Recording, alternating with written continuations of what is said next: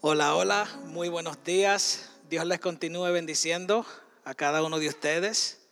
Gracias por acompañarnos aquí a nuestro servicio. Gracias por tomar de su tiempo en este fin de semana feriado, donde como pueden ver hay muchas personas que ya se fueron de vacaciones. Que lo disfruten si nos están viendo en línea más adelante. Mi nombre es José Luis Rodríguez y tengo el privilegio de compartir la enseñanza de la palabra de Dios en este día. Antes de comenzar, ¿por qué no ora conmigo? Inclinen su rostro, por favor. Señor, gracias por tu palabra. Gracias porque estás aquí en este lugar. Te rogamos, Señor, que hagas de este lugar, oh Dios mío, un lugar donde tu presencia, Señor, sea la que habite y sea la que domine y reine, Señor, aquí, ahora. Padre, en el nombre de Jesús. Amén y amén.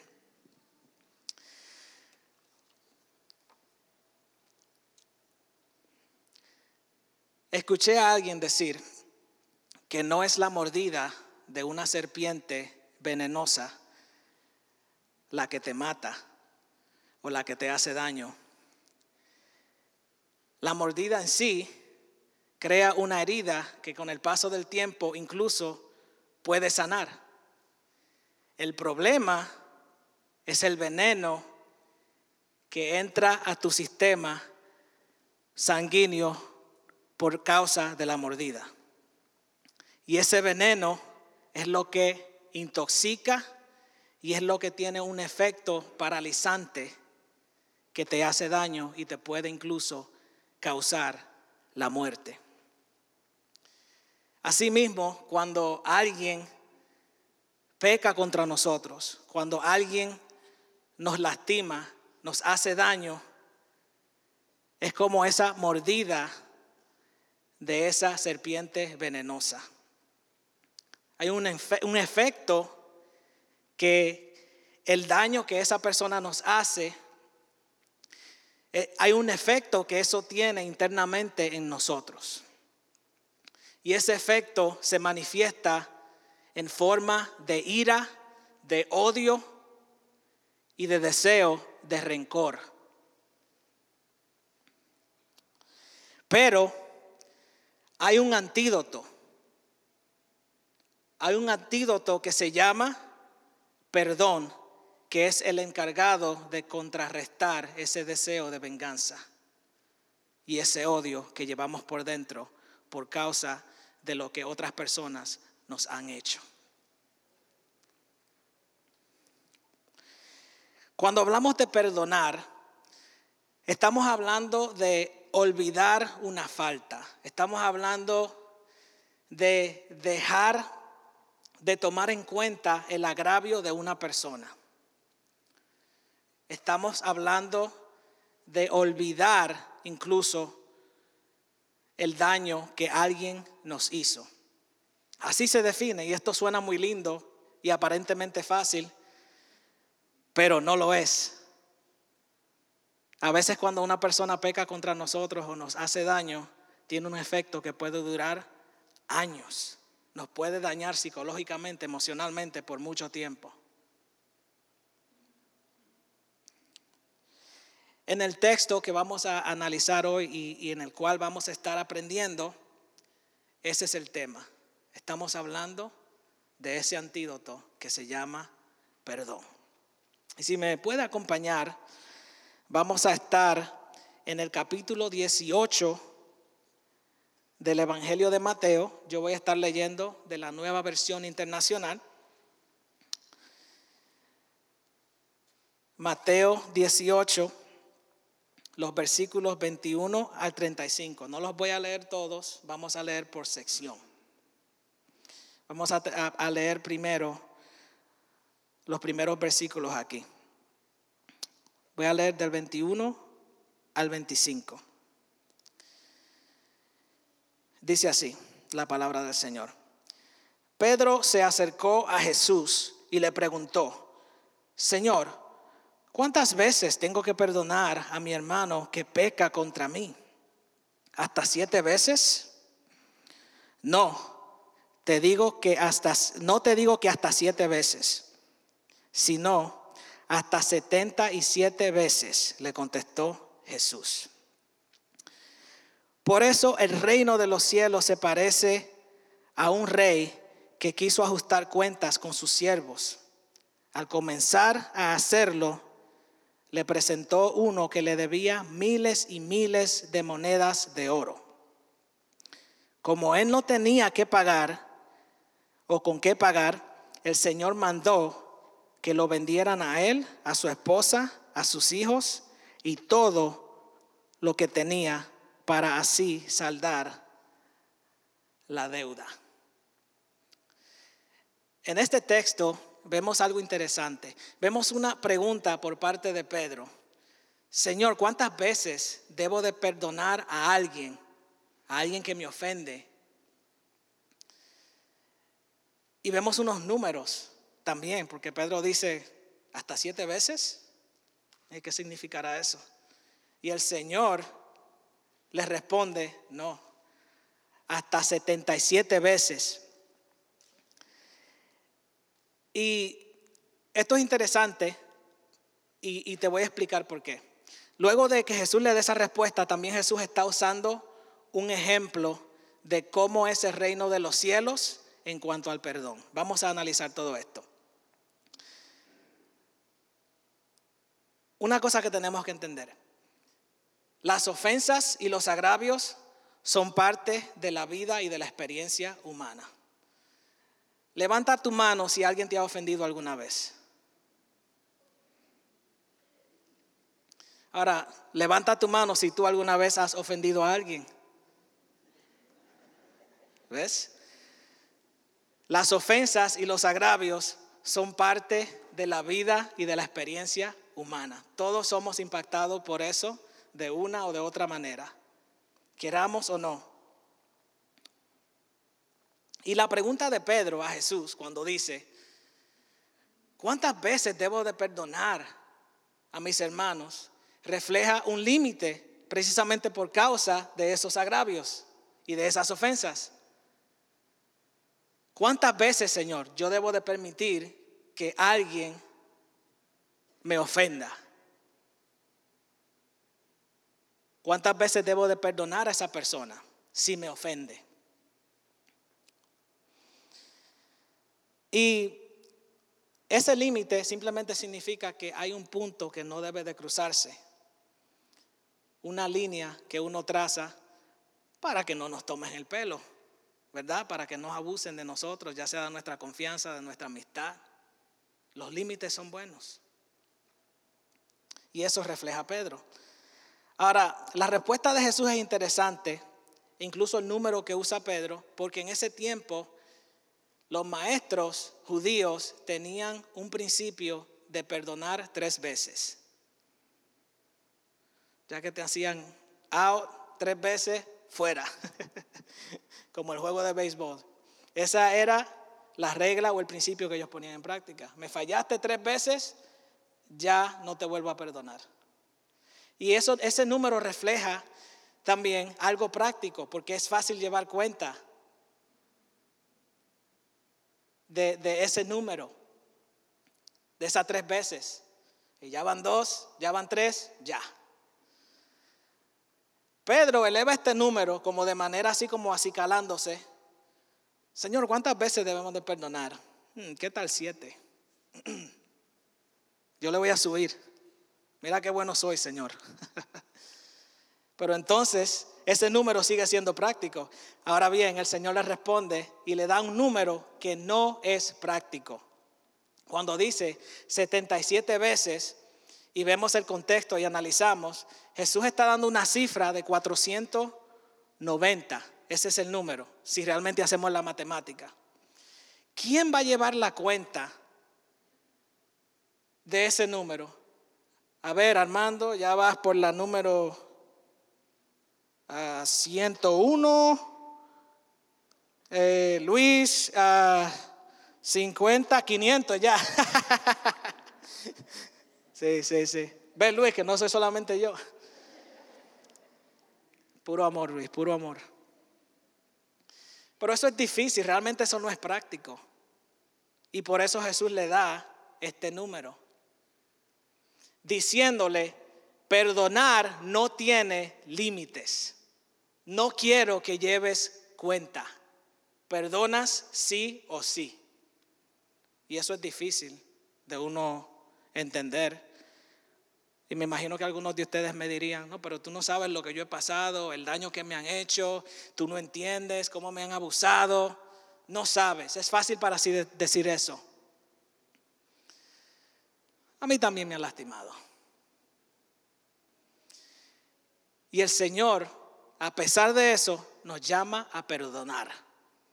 Y te voy a explicar lo que eso significa en un momento. Al estudiar estos pasajes, la idea central que quiero que te lleves hoy es la siguiente. El perdón y la misericordia de Dios para con nosotros debe sin duda alguna generar estas dos cosas. Y eso es compasión por los demás y una vida o una conducta que demuestre un arrepentimiento genuino. Escucha bien, te lo vuelvo a repetir. El perdón y la misericordia de Dios para con nosotros debe sin duda alguna generar estas dos cosas, compasión por los demás y una conducta que demuestre un arrepentimiento genuino. La compasión es un sentimiento que se produce cuando vemos el dolor ajeno, cuando vemos a alguien padecer. Hay un sentir en nosotros que nos dice debemos ayudar a esta persona. Nos duele cuando vemos a alguien sufrir, cuando vemos a alguien al borde de perderlo todo, quizás por un error cometido, por alguna estupidez o por cosas de la vida. Eso es compasión cuando sufres el dolor de otra persona. Y eso te conlleva a querer tomar una acción, la cual es aliviar el dolor ajeno. Quieres aliviar el dolor ajeno. Y por eso, por esa compasión, somos propensos a dar segundas oportunidades. Por eso muchas veces perdonamos, porque vemos a alguien sufrir tanto por un error cometido que queremos brindarle una segunda oportunidad para que se componga, para que cambie, para que sea restaurado y también para que las relaciones, ya sea de amistad o tu cónyuge, quien sea, pues para poder seguir hacia adelante.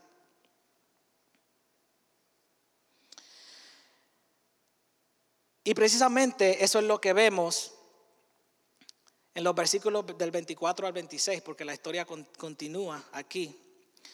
Eh, este rey saldando sus cuentas con aquel siervo. Y este hombre le debe lo que sería el equivalente a millones de dólares hoy día. Es una cantidad muy grande cuando analizamos el contexto bíblico. Estamos hablando del salario de una persona de 30 años, más o menos. Todo lo que te vas a ganar en 30 años. Por eso es que el texto es tan explícito y dice, vamos a vender su esposa y sus hijos y todo lo que tiene. Eso no simplemente lo no, lo, está diciendo por, por decir algo extremo, es que es una deuda que es prácticamente imposible de pagar y que aún vendiendo todo lo que posee, incluyéndolo a él y a su familia, todavía no la puede saldar. Así tan grande es esa deuda. Y entonces vemos en estos capítulos o en estos versículos una acción de aquel rey. Del 24 al 26 dice así. Bueno, del 23 dice, eh, por eso el reino de los cielos se parece a un rey que, que, quiso ajustar cuentas con sus siervos. Al comenzar a hacerlo, se le presentó uno que le debía miles y miles de monedas de oro. Como él no tenía con qué pagar, el Señor mandó que lo vendieran a él, a su esposa y a sus hijos, y todo lo que tenía para así saldar la deuda. El siervo se postró delante de él y le dijo, tenga paciencia conmigo, y le rogó, y se lo pagaré todo. Y dice luego, el Señor se compadeció de aquel siervo y le perdonó la deuda. Pero ¿te imaginas esa escena? Aquella persona de rodillas pidiéndole misericordia a esta persona. Por favor, no, no me vendas, no vendas a mi esposa, no vendas a mis hijos. Ten compasión de mí, perdóname. Yo me imagino que esa, escena es muy fuerte, esa persona rogando. Y aquella persona, aquel siervo, aquel rey, sí tuvo compasión de esa persona. Le dijo, ¿sabes qué? Te perdono. Te puedes ir. Quedas libre. Y lo dejó ir. Ahora, algo interesante sobre el perdón es lo siguiente. Y es que las personas que genuinamente piden y reciben perdón estarán dispuestas a cambiar su conducta y a extender la misma compasión que recibieron. Escucha bien. Las personas que genuinamente piden y, reciben perdón estarán dispuestos a cambiar su conducta y a extender la misma compasión que recibieron. Cuando tú pides perdón genuinamente, estás reconociendo que hiciste algo malo. Y no solamente lo reconoces, sino que también estás dispuesto a elaborar un plan para no volver a cometer ese error. En otras palabras, no lo estás diciendo de boca para afuera. Hay una evidencia, hay un cambio que tiene que tomar lugar, que tiene que suceder. Entonces, por eso digo eso. Y no solamente cuando eres perdonado, no solamente cambias, sino que también porque conoces el valor de las segundas oportunidades, eres más propenso a tener compasión por las demás personas. Eso es si te arrepientes genuinamente de tu error o del daño que le hiciste a otra persona.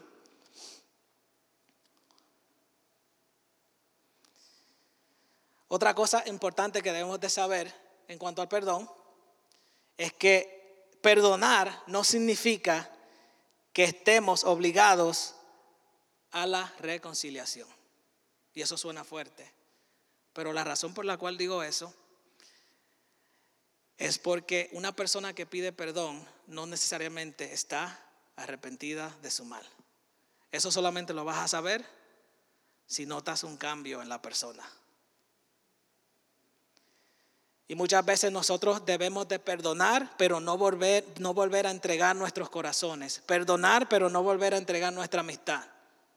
Perdonar, pero no volver a esa relación. Cuando se reconoce que realmente no hay un cambio o un arrepentimiento genuino. Ahora, ¿cuál ustedes creen que es la, respuesta de, esta persona en esta historia cuando es perdonada su deuda? ¿Será que, que también reconoció el valor de esa segunda oportunidad y fue más propenso a ayudar a otra persona, a perdonar a otras personas, a mostrar compasión? Acompáñame a ver esta triste historia. Porque este siervo que se le mostró esta gran compasión y se le perdonó su gran deuda, dice la palabra que luego fue y se encontró otra persona que le debía unas pocas monedas de plata, lo que sería el equivalente quizás a, varios meses de salario de una persona. Escucha la diferencia. A uno se le perdonó el salario, todo lo que tú te vas a ganar en 30 años. Y esa persona que se le perdonó esa deuda fue y encontró otra persona que le debía el equivalente a, quizás unos meses. ¿Y sabes qué hizo? Dice la palabra que lo tomó por el cuello y le decía, págame lo que me debes o te voy a echar a la cárcel. ¿Reconocía esa persona el valor de las segundas oportunidades?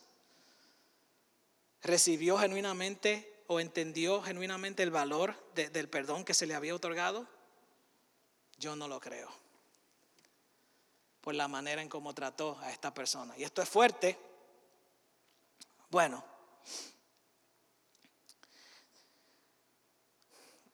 Decía anteriormente que, perdonar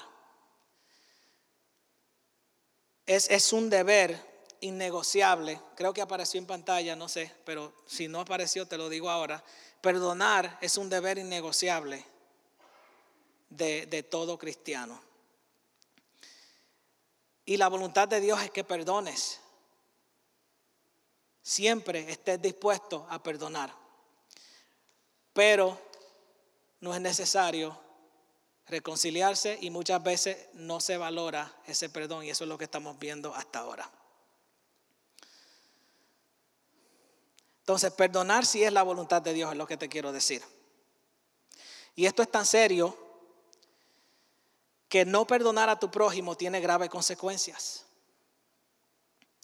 Y las consecuencias de la acción de aquel siervo que, recibió tanta compasión pero que no la supo mostrar, fue que cuando aquel rey se enteró de lo que él había hecho, ¿qué cree que hizo?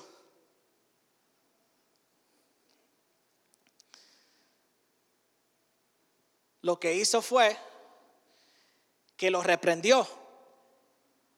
Y yo parafraseando te diría, es como el rey fue y lo encontró y le dijo, ok, me enteré de lo que hiciste, estoy parafraseando. Qué malvado eres. Yo te perdoné tanto y tú no puedes perdonar esa ofensa tan pequeña de aquella otra persona. Me arrepiento de haberte perdonado. ¿Y sabes qué? Me vas a tener que pagar todo lo que me debes.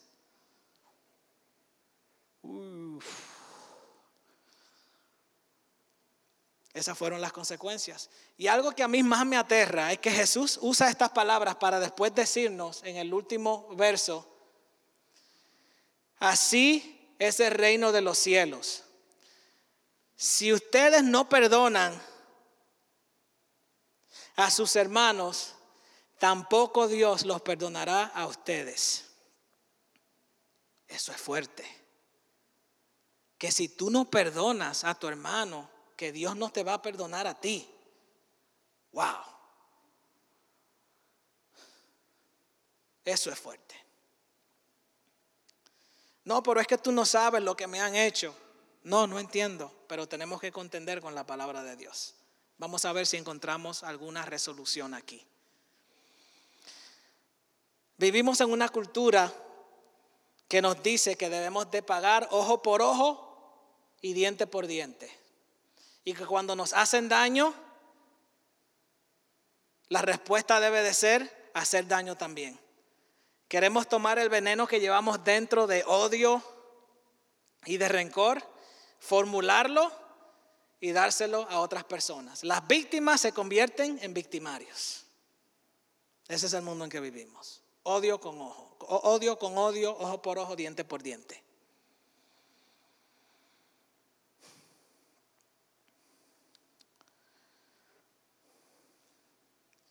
Yo no sé cómo has lidiado con el perdón en tu vida, pero en mi vida hay tres personas que me ha costado a mí perdonar. Y esas tres personas, o dentro de esas tres personas está mi madre, la cual amo y feliz Día de las Madres. Yo sé que va a ver este mensaje, le pedí permiso para compartir esto. y me dijo, sí, pero no seas tan fuerte, por favor. Tenme un poco de compasión. Yo tranquila, que ese no es el, ese no es el punto. Pero yo crecí en un hogar en donde experimenté una disciplina extrema. Todo era puro golpes. Este, no recuerdo realmente el día que mi mamá me, ni siquiera me dio un abrazo y me dijo te amo. Pero era bien rápida para decirme lo hiciste mal. Toma, y ahí va la chancla volando, eso sí, bien rápido para, para hacer esas cosas. Y eso me impactó psicológicamente a mí, de una manera que hasta el día de hoy sigo lidiando con eso. ¿Y cómo me impactó? Bueno, me convirtió en una mascota, entre comillas, sumisa en una persona que no podía decirle no a nadie, porque quiero complacerte, necesito complacerte, porque eso fue lo que me enseñaron con todos esos golpes. Y he sufrido por no tener límites, de decir que no, porque debo de ser obediente. ¿Por qué? Porque no quiero que me lastimes, porque cuando digo que no, me vas a lastimar. No quiero quedar mal contigo. Eso es un problema. Aquí en inglés le decimos people pleaser. Eso fue lo que yo me convertí, en un people pleaser.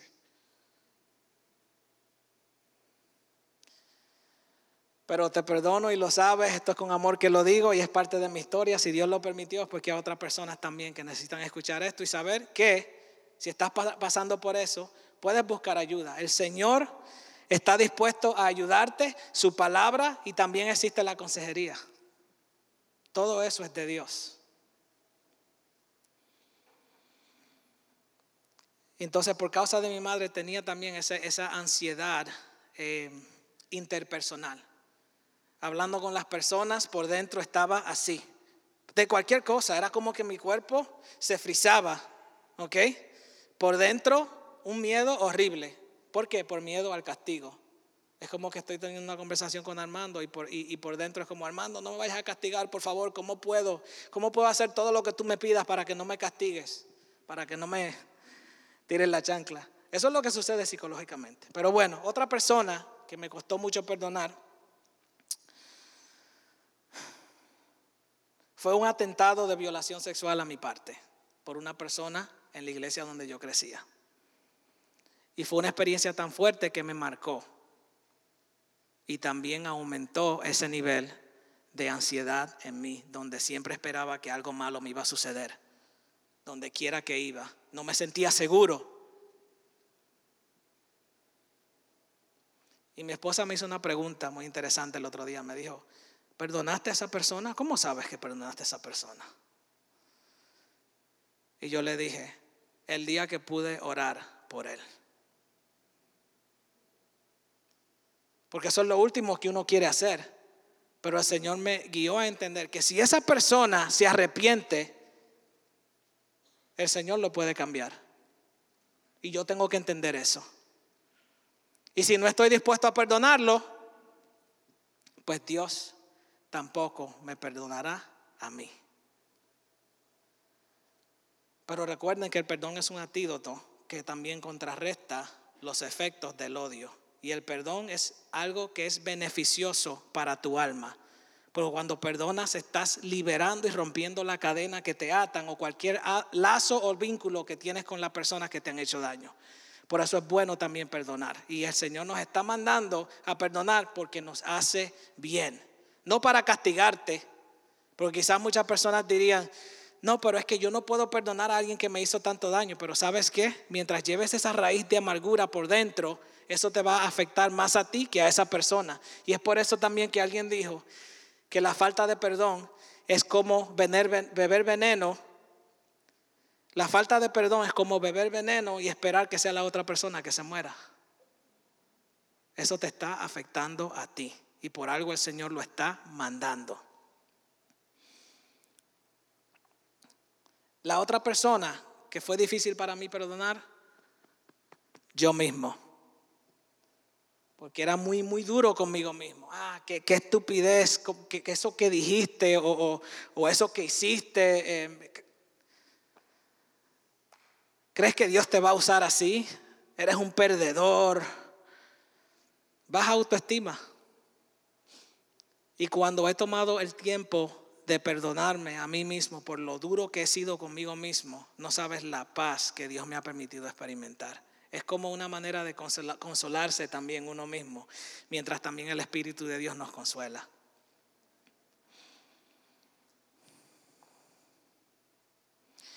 Entonces, ¿qué vemos en Jesús? Porque todo esto se trata de Él realmente y de sus enseñanzas. Yo decía que perdonar es un deber innegociable de toda persona que profesa a Jesús como Salvador. Perdonar es un deber innegociable de toda persona que profesa a Jesús como Salvador. ¿Por qué? Porque Jesús canceló nuestra deuda y Él hizo lo mismo que hizo aquel rey con nosotros. Nosotros, sí, tú y yo, ofendimos a Dios Y Jesús con su sacrificio vino y canceló esa gran deuda que nosotros mismos no podíamos pagar.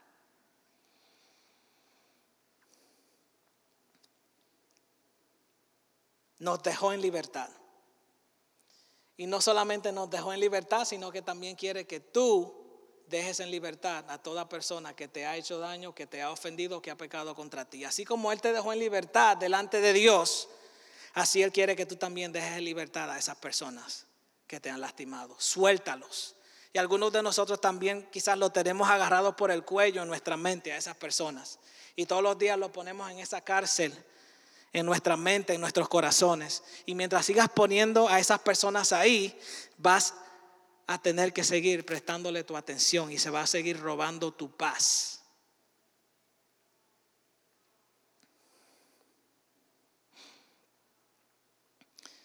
Algo muy importante, y esto es lo más importante, y es que Jesús es el antídoto al peor mal que existe. Y ese mal se llama pecado.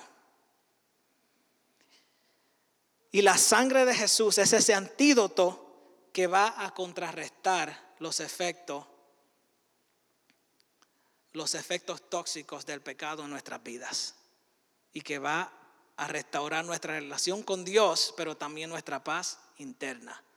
Necesitas ese antídoto para que purifique tu interior, para que purifique y sane ese deseo de odio y de venganza que quizás puedes tener contra alguien por lo que te hicieron. Así que suelta a esa persona que te hizo daño. Y quizás no fue que alguien te hizo daño, quizás es que tú necesitas pedir perdón. Pero el orgullo no te deja. Tienes que hacerlo por ti para que puedas experimentar la, paz de Dios. La Biblia nos enseña que no debemos de dejar ninguna raíz de amargura crecer aquí en nuestros corazones para con nadie. Y tienes que estar dispuesto a brindar la misma compasión que Dios te ha mostrado a ti y dársela también a los demás. Y por esa razón, quiero preguntarte, quiero que te, que te hagas esta pregunta conmigo. ¿Habrá alguien que debes perdonar? ¿Hay alguien que te llega a la mente que debes de perdonar? ¿Qué sientes cuando, cuando esa persona te llega a la mente? Porque quizás, y esto lo digo yo, no el Señor, quizás si sientes odio, rencor, ganas de venganza, es muy posible que no hayas perdonado a esa persona y el Señor te está llamando a que perdones a esa persona. No te está llamando a que vuelvas a entregar tu corazón, a que te pongas otra vez en una situación donde alguien te lastime o te haga daño, pero te está llamando a perdonar a esa persona.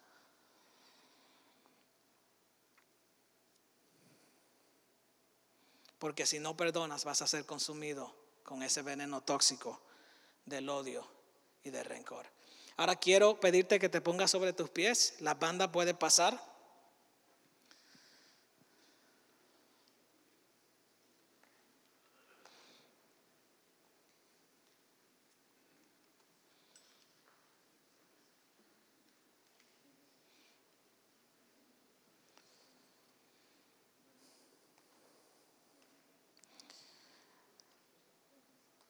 Y vamos a hacer una cosa. Quiero que pases aquí al frente. Y no vas a venir aquí a confesar nada a nadie, solo quiero que vengas aquí, porque yo quiero orar contigo. Si eres una persona que reconoces que necesitas perdón o que necesitas perdonar a alguien, quiero que pases aquí. No tengas miedo. Y vamos a orar juntos. Eso es todo lo que te estoy pidiendo. Así que Adelante, puedes venir. Dios te bendiga, hermano. Pasen sin miedo. Aquí no vas a venir a confesar nada este, a, a hombres. Aquí solamente vas a venir entre tú y Dios a abrir tu corazón.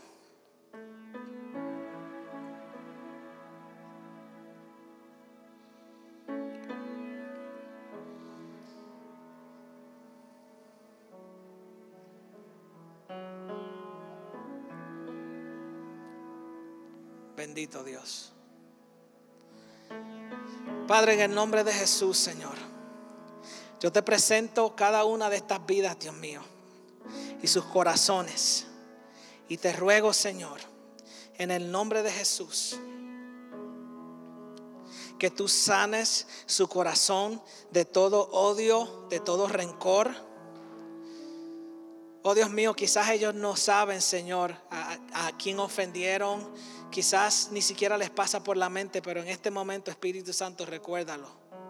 Y trae a esa persona a la mente, Señor, para que ellos expongan eso delante de ti, Señor. Y te ruego en el nombre de Jesús que ellos puedan confesar con sus labios que perdonan a esa persona. Y que si tienen que pedir perdón, que ellos también humildemente busquen a esa persona, Señor, y les pidan perdón en tu nombre, para que puedan ser sanados de toda raíz de amargura, Señor, y de todo odio y de todo rencor. Oh Padre, en el nombre de Jesús te ruego, Señor.